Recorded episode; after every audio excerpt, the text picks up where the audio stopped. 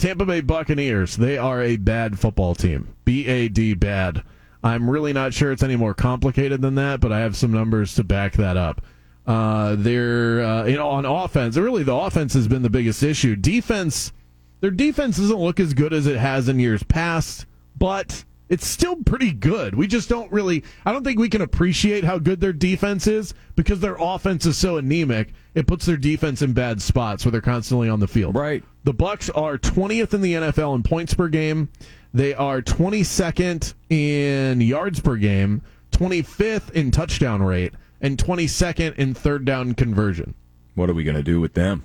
I don't know what and, to do with and these you would Bucks. go, oh, the magic elixir is playing against the Steelers team without Minkah Fitzpatrick, without TJ Watt. Their top three players in their secondary were hurt, and in the middle of the game, their quarterback got hurt. What else could you possibly want to walk out of Pittsburgh with at least a win? An ugly win, at least. Yes. And they can't even get it done.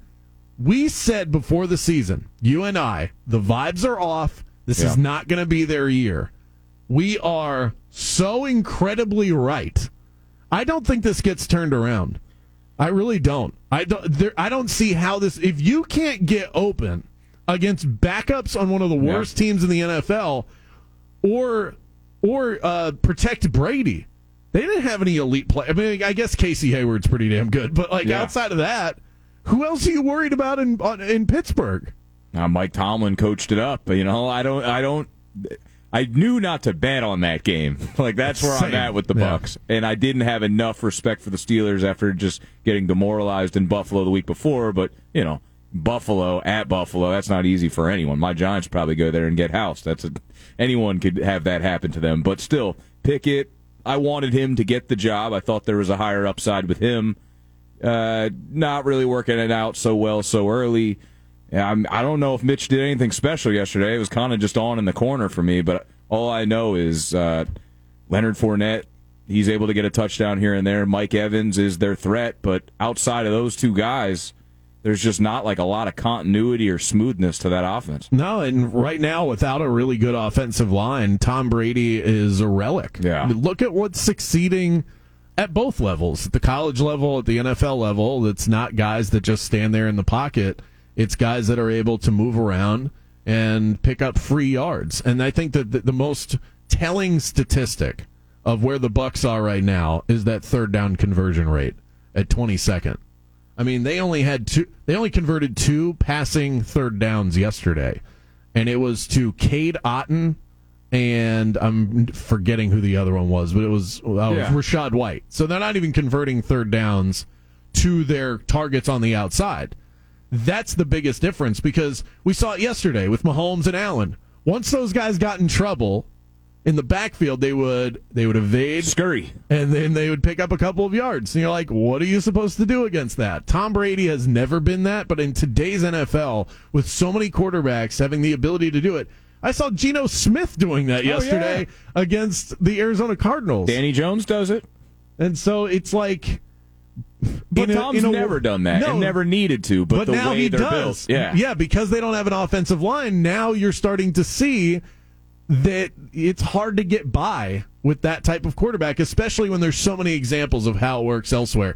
Tom Brady is a DVD player in a world full of streaming services. And once that DVD gets scratched, all of a sudden you feel kind of dumb for having it. That's Tom Brady right now. It's crazy. I mean, you know, that offensive line. We we talked about it in preseason when they dealt with some injuries. Plus, he's got the off the field stuff going on, stresses, and then I guess he was at Robert Kraft's birthday party, so he missed like a Saturday team meet. Like, you kind of have to have all your ducks in a row, especially if you don't have like a perfectly good assembled offensive line and offense that's just you know insert the disc and we're ready to go.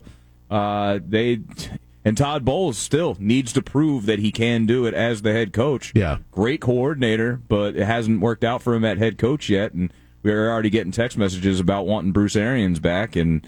I don't know if that would even solve it. You know, they they seem like they got too big of problems. I do think that it would help some continuity and maybe help Brady feel comfortable. The, you know, he Brady should have walked away. Like it's, he it's just one of absolutely should have, and I think he knows it. You know, I, I, what you mentioned about the wedding, I saw there was a clip that was going around uh, where Tom Brady is. Um, Cameron Brate's being stretchered off the field, he's being tended to, and all the teammates. It's not like Brady can do anything in that moment. He's not going to help the doctors get him on the stretcher.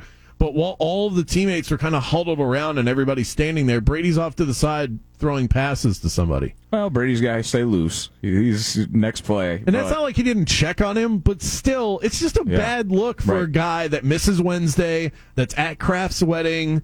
You're yelling at your offensive line Yeah. every single week. I mean, this whole Brady yelling at teammates thing, this used to be something that he would do every once in a while. he did it a lot, but it was in a winning it, effort. Yeah, but he's doing it every week now. He's yelling at somebody. You're allowed to. It becomes firing up your boys He's if you're salty. winning. It's But not if- working. But if you're losing, I mean, is it going to be one of those things? Hang around long enough to see yourself become a villain? Like that's one of the things that worried me when he went from retiring to like, okay, all of a sudden I'm back, and and then you just figure as a sports fan, as people who've followed Tom Brady his whole career. Ah, like he- he'll, it's Tom. He'll figure it out. But well, yeah, because we've all said that he's done 15 times and we're tired of being proven wrong. So it's hard to have that stance. And he's still got a cannon, and he's still a good quarterback, but it's just not everything is perfectly assembled around him, and it's starting to expose what they're doing as a team right now. And yeah, I mean, I, I figured it's a long enough season.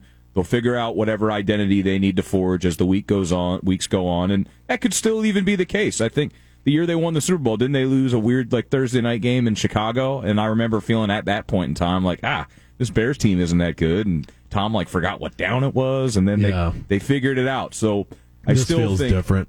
it feels different. They still have time to figure it out, but yeah, the offense is not as good as it was last year. That's for sure. Feels like chaos. Up next, the takes keep flowing. Keep it locked right here on In the Zone.